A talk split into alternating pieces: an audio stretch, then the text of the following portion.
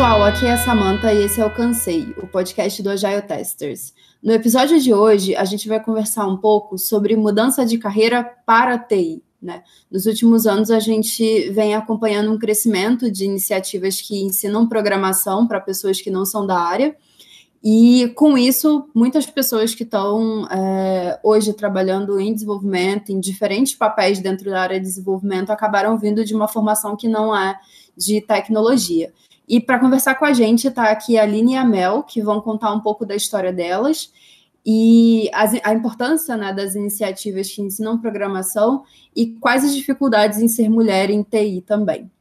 É, meninas, em primeiro lugar, muito obrigada pela participação de vocês aqui hoje com a gente. Vai ser um papo bem bacana e com certeza vai ajudar muitas outras pessoas que estão né, nesse momento que vocês já passaram, que é esse momento de transição de carreira. É, eu queria abrir espaço agora para vocês se apresentarem, contarem um pouquinho sobre vocês, o que, que vocês faziam antes.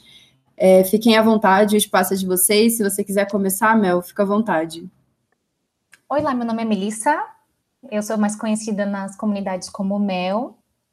Eu atualmente trabalho agora como engenheira de dados na Leroy Merlin Brasil. E antigamente eu trabalhava no McDonald's e lá o meu último cargo foi gerente de vendas.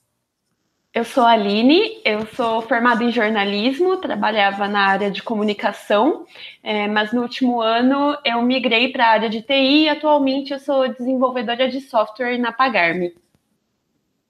Legal, meninas. Primeiro eu queria ouvir um pouco de vocês, como é que foi essa decisão de ir para a TI? Foi uma escolha consciente, inconsciente? Como é que isso rolou na, na vida de vocês? Quando é que TI surgiu na vida de vocês? Eu, no meu caso, teve um passo antes da decisão de entrar para a área de TI, especificamente. A minha decisão de era eu queria ter qualidade de vida. E eu queria poder passar mais tempo com os meus filhos, e eu não achava que na profissão que eu tinha anteriormente eu conseguiria ter essa qualidade de vida. Então, a minha primeira decisão foi essa. Não foi muito fácil. Eu tomei essa decisão quando os meus filhos eles eram ainda pequenininhos. Eu sou mãe, eu sou mãe de dois meninos, Matheus e Matias. Né? Eu trabalhava no McDonald's, eu não tinha um ensino superior, então para mim o primeiro passo era que eu precisava entrar na faculdade. Aí eu me deparei com um tal de um vestibular e eu descobri que naquela época que eu vindo de escola pública eu não tinha uma qualidade adequada para poder prestar qualquer vestibular. Então, a minha jornada já começou aí, um pouquinho antes. Então, eu tive que dar alguns passos para trás. Eu precisei voltar, né? Então, a estudar conceitos do ensino fundamental, do ensino médio. Também fiquei sabendo na época de outras iniciativas, chamada Cursinho Popular da USP, Educafro, uh, Cursinho Popular Laudeína, que são iniciativas também mais sociais que ofertam é, cursos para uma galera que quer prestar vestibular e não consegue pagar, tipo, as mensalidades de um cursinho normal. Muito bacana também. E lá eu tive um grande apoio para poder aprender, né, e ter condições de prestar o vestibular. Aí depois eu aprendi a estudar sozinha, descobri que eu sou autodidata, e o que facilitou boa parte da, da minha jornada, né. Aí, em paralelo a isso, eu percebi que trabalhando no McDonald's, né, trabalhando, fazendo meu cargo lá de gestão, eu tinha uma equipe, é, cuidar dos meus filhos também ao mesmo tempo e focar no estudo da maneira que eu necessitava, não era, não, não conseguiria. Então, eu decidi, eu tomei a decisão de pedir demissão para que eu pudesse focar mais nos estudos. Só que, tipo assim, tá, a gente pede demissão, mas a gente tem que trabalhar, a gente tem que continuar ganhando uma grana. E aí eu descobri o mundo da estética e comecei a fazer, é, trabalhar como autônoma, como cabeleireira, manicure, porque dessa forma eu percebi que eu tinha uma autonomia, uma flexibilidade de horário para conseguir estudar, dar um gás nos estudos e cuidar dos meus filhos também. Então, eu fiz isso por mais ou menos uns dois anos. Aí, quando eu consegui finalmente ter condições de prestar um Enem, né, de prestar um, um SISU, Aí eu passei em algumas faculdades, só que eram fora de São Paulo. Aí entrou a escolha da área de TI. Por que área de TI? Porque eu sempre quis trabalhar com informação, só que eu não sabia muito bem como começar. É, publicidade, trabalhava com informação, o jornalismo, trabalha com informação. E eu descobri nesse mundo de cursinho para vestibular, área de TI, área de tecnologia, a gente consegue fazer várias coisas e lá a gente podia trabalhar com informação. Aí foi no SISU e no ENEI que eu prestei para sistemas de informação, mas aí eu acabei passando em federais fora de São Paulo. Então, tipo, eu não podia sair de São Paulo com os meus filhos, né? São sempre foram só nós três, então não tinha como. Aí, o que, que eu fiz? Eu usei o FIES, né? Eu falei, então vou continuar aqui em São Paulo, entro na faculdade através do FIES, que não tinha como pagar uma faculdade privada, escolhi uma faculdade de tecnologia bem bacana, e foi lá que eu comecei a conhecer mais o mundo de informação, mas quais eram as minhas possibilidades. Então, é, eu, eu também fiz faculdade pelo FIES, mas eu fiz faculdade de jornalismo, porque eu também é, queria algo mais voltado para comunicação. É, só que acabou que o mercado de jornalismo mais tradicional é, meio que me, desa me desanimei um pouco com isso, com a situação atual. E desde sempre eu me interessava pela área de tecnologia. Eu tenho amigos, meu primo, meu namorado, são todos programadores. É, e teve um amigo meu que apresentou para a gente a Campus Party. É, eu nunca tinha ido, aí eu me inscrevi num concurso de jornalismo mesmo, para fazer a cobertura da Campus Party para o Huffington Post Brasil. E eu fui selecionada, uma das, uma das universitárias selecionadas, e acabei indo para Campus Party pela primeira vez. Chegou lá, de verdade, eu fiquei muito impressionada com tudo que eu vi, todo mundo estudando, aquele espírito de comunidade, de aprendizado mesmo. E daí nasceu, ficou ainda mais forte esse interesse de talvez migrar de área. Mas como eu já estava na faculdade, estava é, fazendo estágio, ainda mais pelo FIES, não era uma opção deixar a faculdade, até porque eu, eu, eu não me arrependo de, de ter feito jornalismo, aprendi, aprendi muita coisa. É, então, eu tracei um plano, ia tentar meio que unir as duas coisas. Então, quando eu me formei, eu procurei emprego em startups, porque daí, assim, eu achei que eu ia ficar mais próxima desse ambiente de, de inovação na tecnologia mesmo. E daí eu consegui, fui para uma startup mas trabalhar com a parte de comunicação e planejamento. É, e vi que era o que eu queria mesmo. Foi nisso que eu conheci uma, uma menina e ela me apresentou a laboratória. É, essa minha amiga, ela é formada na primeira turma da laboratória, que é um bootcamp que capacita mulheres para entrar no mercado de tecnologia. Então, eu tentei a sorte, me inscrevi no processo seletivo de milhares de, de mulheres, porque é só para mulheres, e acabei entrando e decidi conciliar as duas coisas. Então, começar de fato a tirar aquele plano do papel de virar desenvolvedora, de aprender programação, e enquanto eu trabalhava. Legal, assim, muito, muito bom mesmo ouvir a, a história de, de vocês. Como é que vocês conseguiram, no dia a dia, conciliar estudar uma coisa totalmente nova e fora da, da realidade de vocês é, com, com os compromissos normais, né? A Mel já contou um pouco que ela acabou decidindo é, sair do emprego, né, para conseguir estudar, e aí uh, acabou encontrando na, na estética uma forma de conseguir fazer as duas coisas, né? Eu queria que vocês contassem um pouquinho mais sobre isso, como é que foi é, para vocês conseguir conciliar essas duas coisas? Então, para mim, é, eu tive que abrir mão de algumas coisas, como primeiro né, o meu emprego, porque a jornada de trabalho não batia com as minhas responsabilidades como mãe. Então, eu aprendi, a, a, a, eu tive que aprender uma coisa que eu nem entendia na época direito, que era gestão de tempo.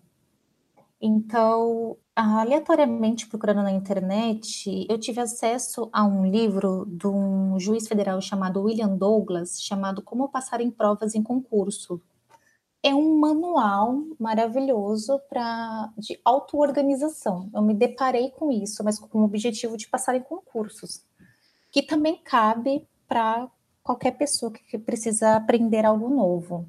Então eu tirei várias lições desse desse livro e uma delas foi a uma frase muito bacana que ele fala é assim: tempo você não tem, tempo você cria. Então eu tive que aprender a criar várias oportunidades para poder estudar.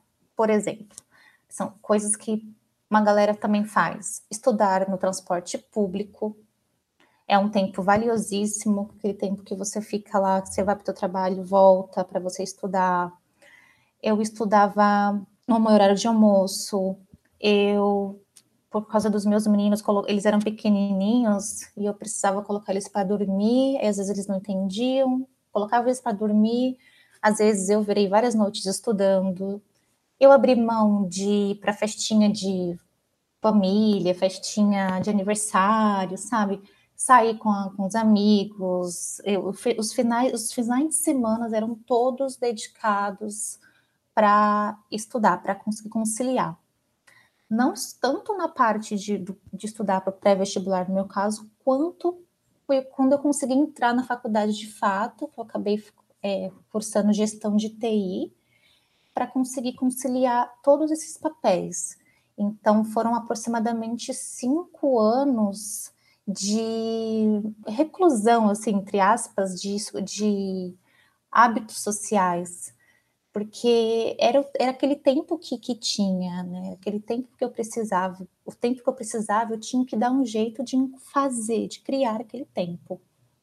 Então, foi assim que eu me organizei para conseguir conciliar o trabalho, né, os estudos e os meus filhos, que no caso somos só nós três, né? Eu sou mãe solo. Muito bonita a sua história, meu. Ah, obrigada. Estou ouvindo aqui, nossa senhora. Então, para mim foi muito corrido, principalmente no começo, porque eu ainda trabalhava quando eu comecei a fazer o bootcamp e eu praticamente usava as viagens de trem para descansar. É, quase todo dia eu perdia até a estação de trem do meu trabalho, porque eu estava dormindo. Aí, de, na parte da manhã, eu trabalhava, almoçava rapidinho, ia para o curso, e o curso era de meio período, então eu saía de lá só à noite e depois voltava para casa. Então, o meu período para estudar era de noite e madrugada, porque o curso é bem puxado, e quando você está vendo tanta coisa nova, não basta você estudar só enquanto você está lá, né? Nossa área a gente precisa estudar é, frequentemente, então eu precisava também organizar meu tempo para conseguir estudar à noite com foco total. É, mas depois de um tempo eu vi que realmente estava bem difícil conciliar as duas coisas. Então, eu precisei muito do apoio da minha família, do meu namorado, que foi fundamental nessa parte. E eu saí do meu trabalho e eles me ajudaram tanto financeiramente como o meu namorado, por já ser desenvolvedor, me ajudava a estudar até de madrugada se fosse necessário para é, entender o que eu estava aprendendo e é, finalizar os trabalhos que eu precisava entregar.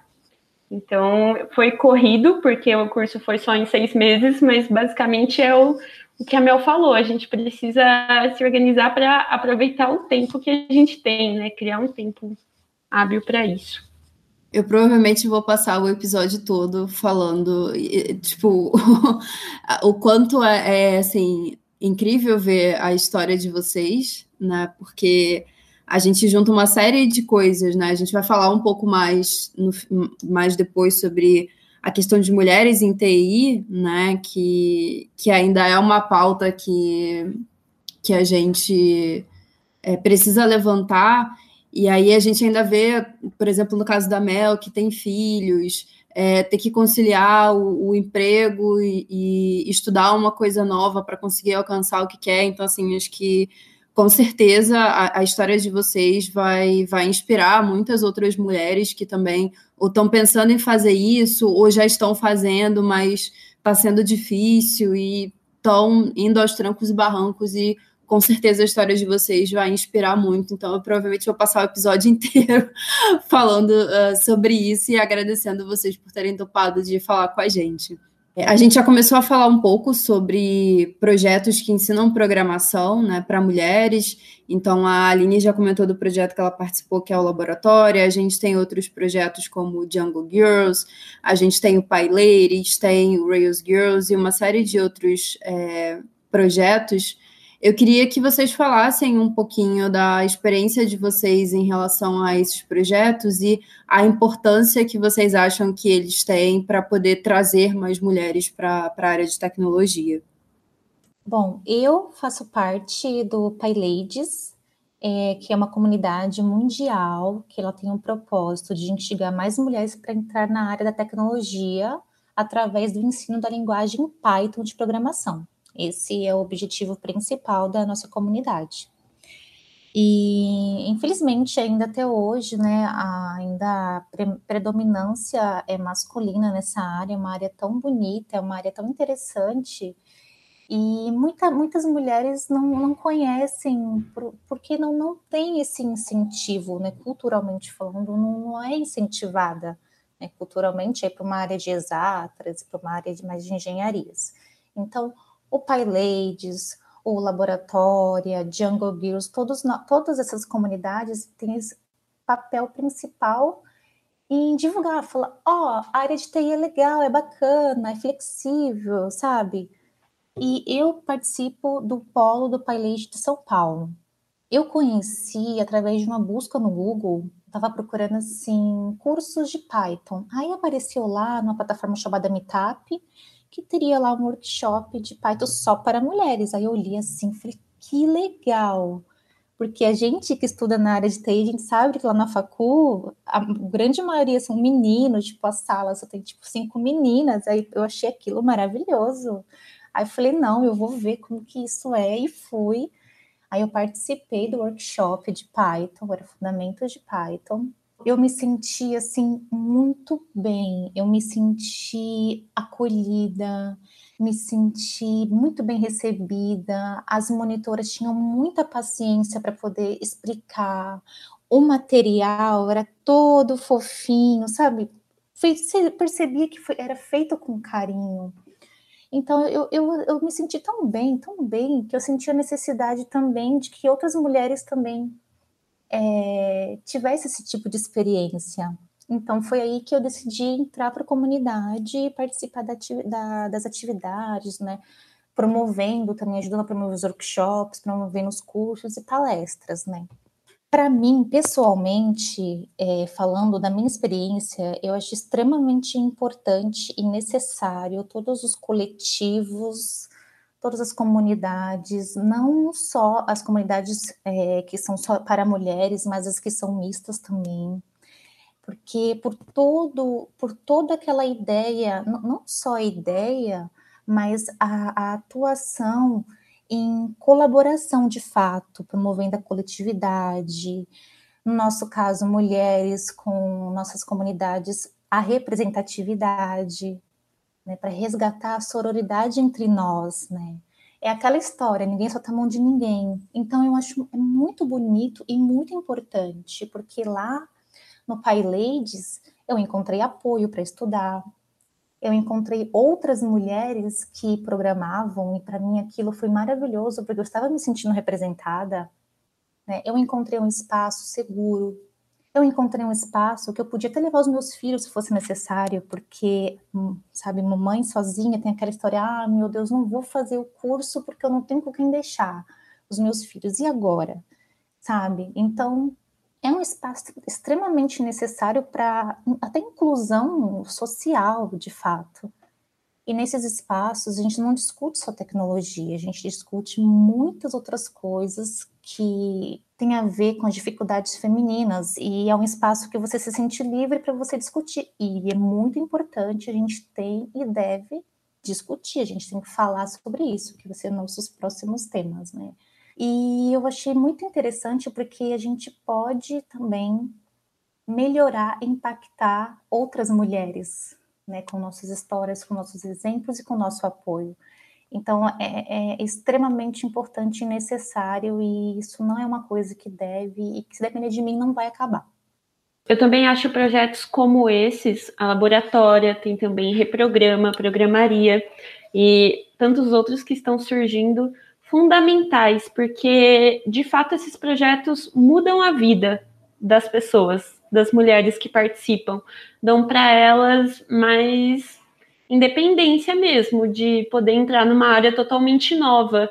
E outra coisa que é muito importante, igual a Mel falou, é a construção deste espaço seguro para o aprendizado.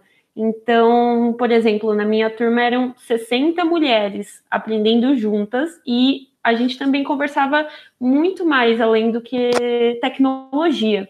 Então, eu acho que dá uma, uma base mesmo, uma força que é fundamental para depois você sair para o mercado trabalhando, porque, infelizmente, atualmente não é um espaço tão diverso que a gente encontra, né? As mulheres não representam nem 20% da, das desenvolvedoras do, do país. E além disso, é, é isso mesmo, esses projetos colaboram para corrigir essa disparidade no mercado de, de, de trabalho. Então, na laboratória, é um semestre de aula, é diário, é de segunda a sexta, e era meio período. Então, começava meio-dia e até seis horas, é, estudando todo dia. Então, de fato, ainda assim, exige é difícil falar, mas ainda assim, eu acho que dá para melhorar muito, porque exige muito tempo, né? Você, querendo ou não, precisa se organizar para ter uma, igual eu falei, independência, até um planejamento financeiro para aprender e se dedicar a um projeto do tipo, mas mesmo assim, eles são extremamente necessários. E lá a gente estudava já com a mão na massa, criando projetinhos para servir até como portfólio para quando chegasse a hora de arrumar emprego. E no final do, do curso é, foi organizado um hackathon com empresas que estavam interessadas em contratar as alunas. E daí foi assim que eu consegui entrar no Pagar-me, que é o meu primeiro emprego como desenvolvedora. Eu vou fazer um ano no próximo mês. Estou completando 11 meses agora. Parabéns! Obrigada! Parabéns! Mês que vem a gente tem aniversário da, de empresa da Aline. Para quem não sabe, eu e a Aline trabalhamos juntas, né? Eu acabei de. Eu tô fazendo dois, três meses de pagar-me, acabei de entrar lá. Eu acho que é bem legal, puxando o gancho do que vocês, né, do que a Mel e a Aline falaram sobre essa questão dos projetos. Né, eu já agora eu estou um pouco mais, mais afastada, né, por, por decisões pessoais de organizar outras coisas, mas há uns anos atrás eu participava bastante da, da organização lá no Rio desse tipo de, de projeto. E era muito legal ver assim, é, mulheres que eram de outras áreas, do tipo veterinária, umas outras áreas é, totalmente diferentes de, de tecnologia, e participando desses, desses cursos né, e desses projetos, ver as mulheres conseguirem tirar projetos pessoais do papel mesmo, sabe? De é, putz, eu vendo meu biscuit em casa eu queria poder ter o meu site, queria poder ter tudo organizado para poder vender é, os meus produtos e conseguir sair de, de um workshop do Rails Girls com o site no ar em produção e, e dar é, essa autonomia, né, para elas conseguirem fazer isso acho que isso sempre foi, foi uma coisa que, que me deixava muito feliz de participar desses projetos. E a, uma outra coisa que a Aline falou também, que eu acho que é bem importante, é a questão do ambiente seguro. Né? Hoje, em 2020, a gente ainda vê muitas pessoas é, que são contra a, a esse tipo de, de projeto, infelizmente, né? E aí é, entra naquela galera que diz que somos todos humanos é, que a gente não deveria olhar raça e gênero, mas a gente sabe que na prática não, não é assim que funciona. A gente tem é, uma série de, de. Quanto, quanto mais você está incluído dentro de uma minoria, mais difícil é, é o seu caminho para atingir é, algum objetivo. E essa parte de espaço seguro é bem importante para as mulheres, né? Eu lembro de um evento que a gente fez uma vez e acabou que é, era só mulheres, eram só instrutoras, só mulheres participando. E por algum motivo chegou um homem que trabalhava na empresa que a gente estava sediando o evento, e dali para frente ele interrompeu todas as mulheres que estavam ali como instrutoras, né?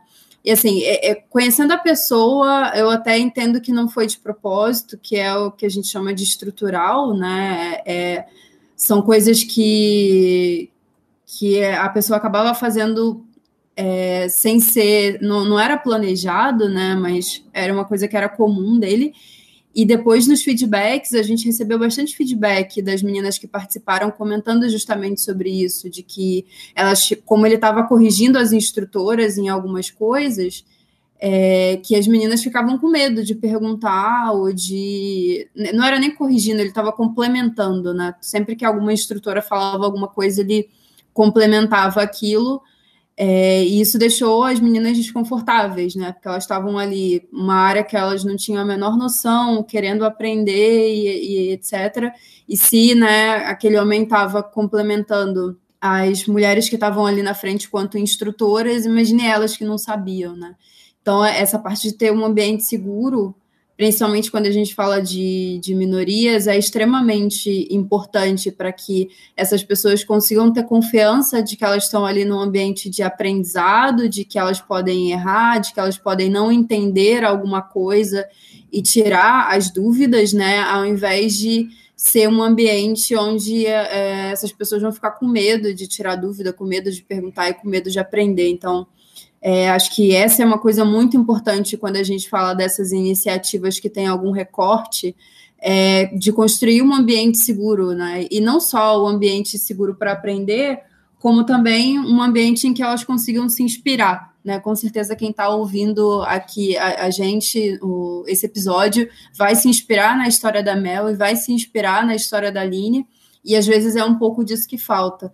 É, e aí acho que a gente entrando no, continuando dentro desse assunto, né, levantando mais um tópico sobre esse assunto, a gente ainda tem pouca representatividade dentro do ambiente de tecnologia, então é, você conta nos dedos a quantidade de mulheres né, que são C-level, que estão no nível de diretoria, é, que são a cara de alguma empresa, de alguma startup, né? Se a gente pensar aí nas startups mais famosas que tem.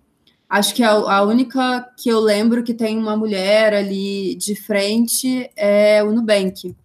Então, é, é bem difícil você olhar para essas para essas empresas e conseguir enxergar mulheres que te representem, né? Então, eu queria que vocês contassem um pouco da, da visão de vocês sobre esse assunto que é ser mulher no, no ambiente corporativo. Vocês notaram muita diferença entre é, o ambiente que vocês estavam acostumados em uma área diferente, o ambiente de TI? Como é que vocês enxergam hoje é, essa questão de mulheres dentro da, da tecnologia? Bom, na antiga empresa que eu trabalhava, um ponto que eu percebi, sim, apesar de ser uma um ramo totalmente diferente da tecnologia, a grande maioria da gestão, da gerência, sim, eram homens. E, e eu tive aquela percepção, eu vim de um cargo de gestão, né? Eu tive algo, eu me destaquei na, no trabalho que eu fazia e a, acabei se, é, na, quando eu fui promovida, acabei que me enxergaram como competente para assumir aquele cargo mas eu fazia coisas assim que eram ditas masculinizadas. Eu parei para pensar um pouco, por exemplo, carregar uma caixa, sabe? Carregar caixa de batata lá, era uma coisa, uma coisa pesada. Que, que eu achava que eu podia fazer, sabe? Eu, eu meio que me vestia de um, um pouco de a, a, ações masculinas, digamos assim, Talvez seja por isso que uma das razões para eu conseguir ter me destacado e ido para aquele cargo de gestão, apesar de ter muitas competências além dessas, um, e é isso que eu percebo não só no ambiente de trabalho que eu trabalhei lá no, no, na, na, no restaurante, como em todos os outros. Se a gente tiver alguma mulher, ela tem que estar tá sempre com aquela coisa tete a tete com, com o homem. Né? É, é, é um pouco difícil de você ver uma mulher é, feminina, com a, a, sua delicadeza num, num, cargo desse. Ela, ela acaba tendo que ser extremamente agressiva, né? às vezes fora do que ela é, para conseguir se manter nesse tipo de cargo. Porém, com muita discussão e agora essa diversidade de assuntos que estão rolando pela internet, hoje eu acredito que isso está sendo bem mais discutido, isso está sendo notado pelas empresas e, e isso está gerando incômodo, incômodo nos times como um todo. Por exemplo, a gente está falando muito de diversidade. Já foi comprovado que diversidade nas organizações aumentam significativamente o lucro da empresa. Então, qual é a razão para não ter mais mulheres, para não ter mais negros, para não ter mais PCDs na empresa? Não, não, não tem razão. Então, se isso já está provado, né, que o lucro aumenta, o que, que a gente tem que fazer para poder mudar isso? Então, as empresas já estão, as grandes empresas, as empresas inovadoras já estão com esse olhar. A empresa que eu trabalho atualmente, ela também está com esse olhar, eu acho bem bacana. E o que a gente tem que fazer como mulher que está dentro da, dessa área é discutir, falar, tocar no assunto. A gente tem que falar. Se a gente não começar a tocar no assunto, se a gente não começar a falar que essas dificuldades que esses preconceitos existem, se a gente não começar a incomodar de fato quem está do lado com essas questões, elas não vão mudar. A gente tem que perder o medo de falar. Então, isso foi uma das coisas que eu fiz. Eu começava a falar, começava a brincar. Nossa, eu, eu estava numa equipe em que só tinham. É, eu iniciei numa equipe que só tinha eu de menina. E o restante eram os meninos.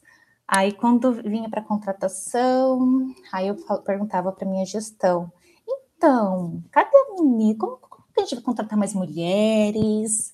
É, quando vai entrar mais uma menina na equipe? E aí, como que a gente vai fazer? Comecei a to tocar nesse assunto e começou de fato a vir mais mulheres para a equipe, porque a gente começou a falar. Hoje eu trabalho numa equipe de engenharia de dados, que é a minha área atual, a minha gestão ela é super coerente, apoia bastante esses assuntos, incentiva. A nossa equipe ela é totalmente equilibrada em percentual de mulheres e homens, mas ainda assim é um, muito diferente comparado às outras equipes né, da área de TI da empresa como um todo. Mas o que eu acho mais importante, o que a gente tem que fazer, independente do lugar que nós estivermos, é tocar no assunto. A gente tem que falar, a gente tem que discutir, porque gera um incômodo, né? A gestão vai pesquisar, vai entender e as coisas vão começar a mudar.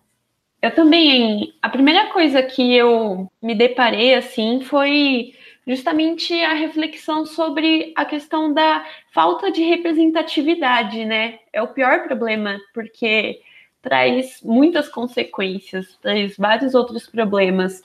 E, por exemplo, ao não ter muitas mulheres líderes, como eu, como exemplo mesmo, isso pode acabar desmotivando outras mulheres a entrar na área ou então acha, a, colabora mesmo com aquela coisa estrutural de que essa área não é para mulher.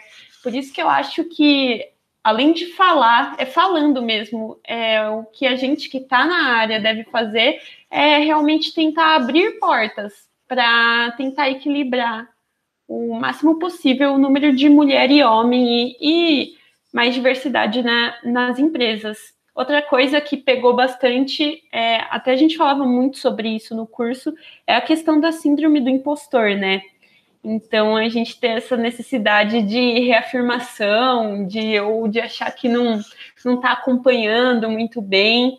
É, isso eu acho que se resolve muito com a comunicação. Então, se você entrou numa área nova, você tem que deixar tudo muito alinhadinho com o seu gestor. Eu acho que tem que ter uma troca de feedback constante para você se sentir mais segura e ver que o que você está entregando entrega valor, entende? Então, eu acho que é isso. A gente tem que se afirmar mesmo na área e abrir cada vez mais portas. É, puxando um gancho no que, do que vocês comentaram, achei, achei muito legal a fala da Mel sobre a questão do quanto a mulher se masculiniza, digamos, né, é, dependendo da área. Eu, eu já me vi fazendo muito isso enquanto líder, né, em cargos de gestão e tal. De, eu lembro que uma vez eu recebi um feedback de que eu tinha que sorrir mais, porque eu andava com a, cara, com a cara muito fechada e as pessoas tinham medo de mim. E aí, assim, é, eu, eu, eu, eu me peguei refletindo de que foi a forma que eu encontrei de me defender dentro de um ambiente em que todos os meus pares eram homens, e aí os homens têm esse negócio do clube do bolinha, né? Que tem as piadinhas, tem é, um ajuda o outro, um encobre o outro, e a gente, enquanto mulher, fica de fora, né? Então eu me vi várias vezes mudando o meu comportamento por causa do ambiente que, que eu estava. Então, isso acontece bastante. Mesmo as mulheres que conseguem chegar em determinadas posições, elas chegam lá e não conseguem ser 100% o que elas são. Sempre é, tem aquilo que a gente sempre comenta, né? De que a mulher, se ela é. Se é um homem, o adjetivo que usam para ele é enérgico. Se é uma mulher, dizer que ela é louca porque ela demitiu alguém ou porque numa reunião ela foi um pouco mais enfática em alguma posição, então é, a gente ainda encontra muito essas divergências que acabam até, às vezes, fazendo com que, enfim, as mulheres tenham um burnout, é, decidam se demitir, e aí inclui ainda né, mais uma, uma, uma coisa que, como a, Mel até falou em relação a, aos projetos, né, de, por exemplo, ter espaço para as mães levarem os filhos, então acaba ainda entrando isso, que se a mulher tem filhos, ela ainda tem aí mais uma, tem aí mais uma jornada dupla ou tripla, dependendo, e o homem, enquanto isso, ele está ali, né, normalmente, né? A gente sabe que tem as exceções, mas o que acaba sendo o padrão da sociedade é que, beleza, o homem tem a jornada dele de trabalho e, e, é isso, ele consegue se virar, se organizar, enquanto isso, se a mulher tem filhos, tem casa, ela tem que se virar para conseguir manter tudo de pé. E um outro ponto também que a, Aline trouxe, que eu acho que é legal a gente comentar, a gente falou bastante dos projetos, né, e de ensinar as mulheres a, a desenvolver, e as empresas que né, apoiam esses projetos e que fazem esses eventos para contratar, é importante que elas também não só contratem, mas retenham essas mulheres, né? Porque é, é muito fácil beleza, fazer propaganda, vou contratar, vou trazer as mulheres, trazer 50 mulheres aqui, largar elas dentro da empresa e, e, é isso, né? Isso também não resolve o problema.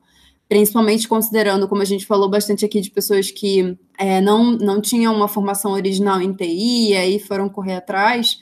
É, e isso, né, para as empresas, a gente está falando no contexto de mulheres, mas em qualquer contexto de profissional júnior, né, as empresas têm a sua responsabilidade também de criar um plano, de acompanhar esse plano, de desenvolver a pessoa para ela conseguir crescer na, na carreira.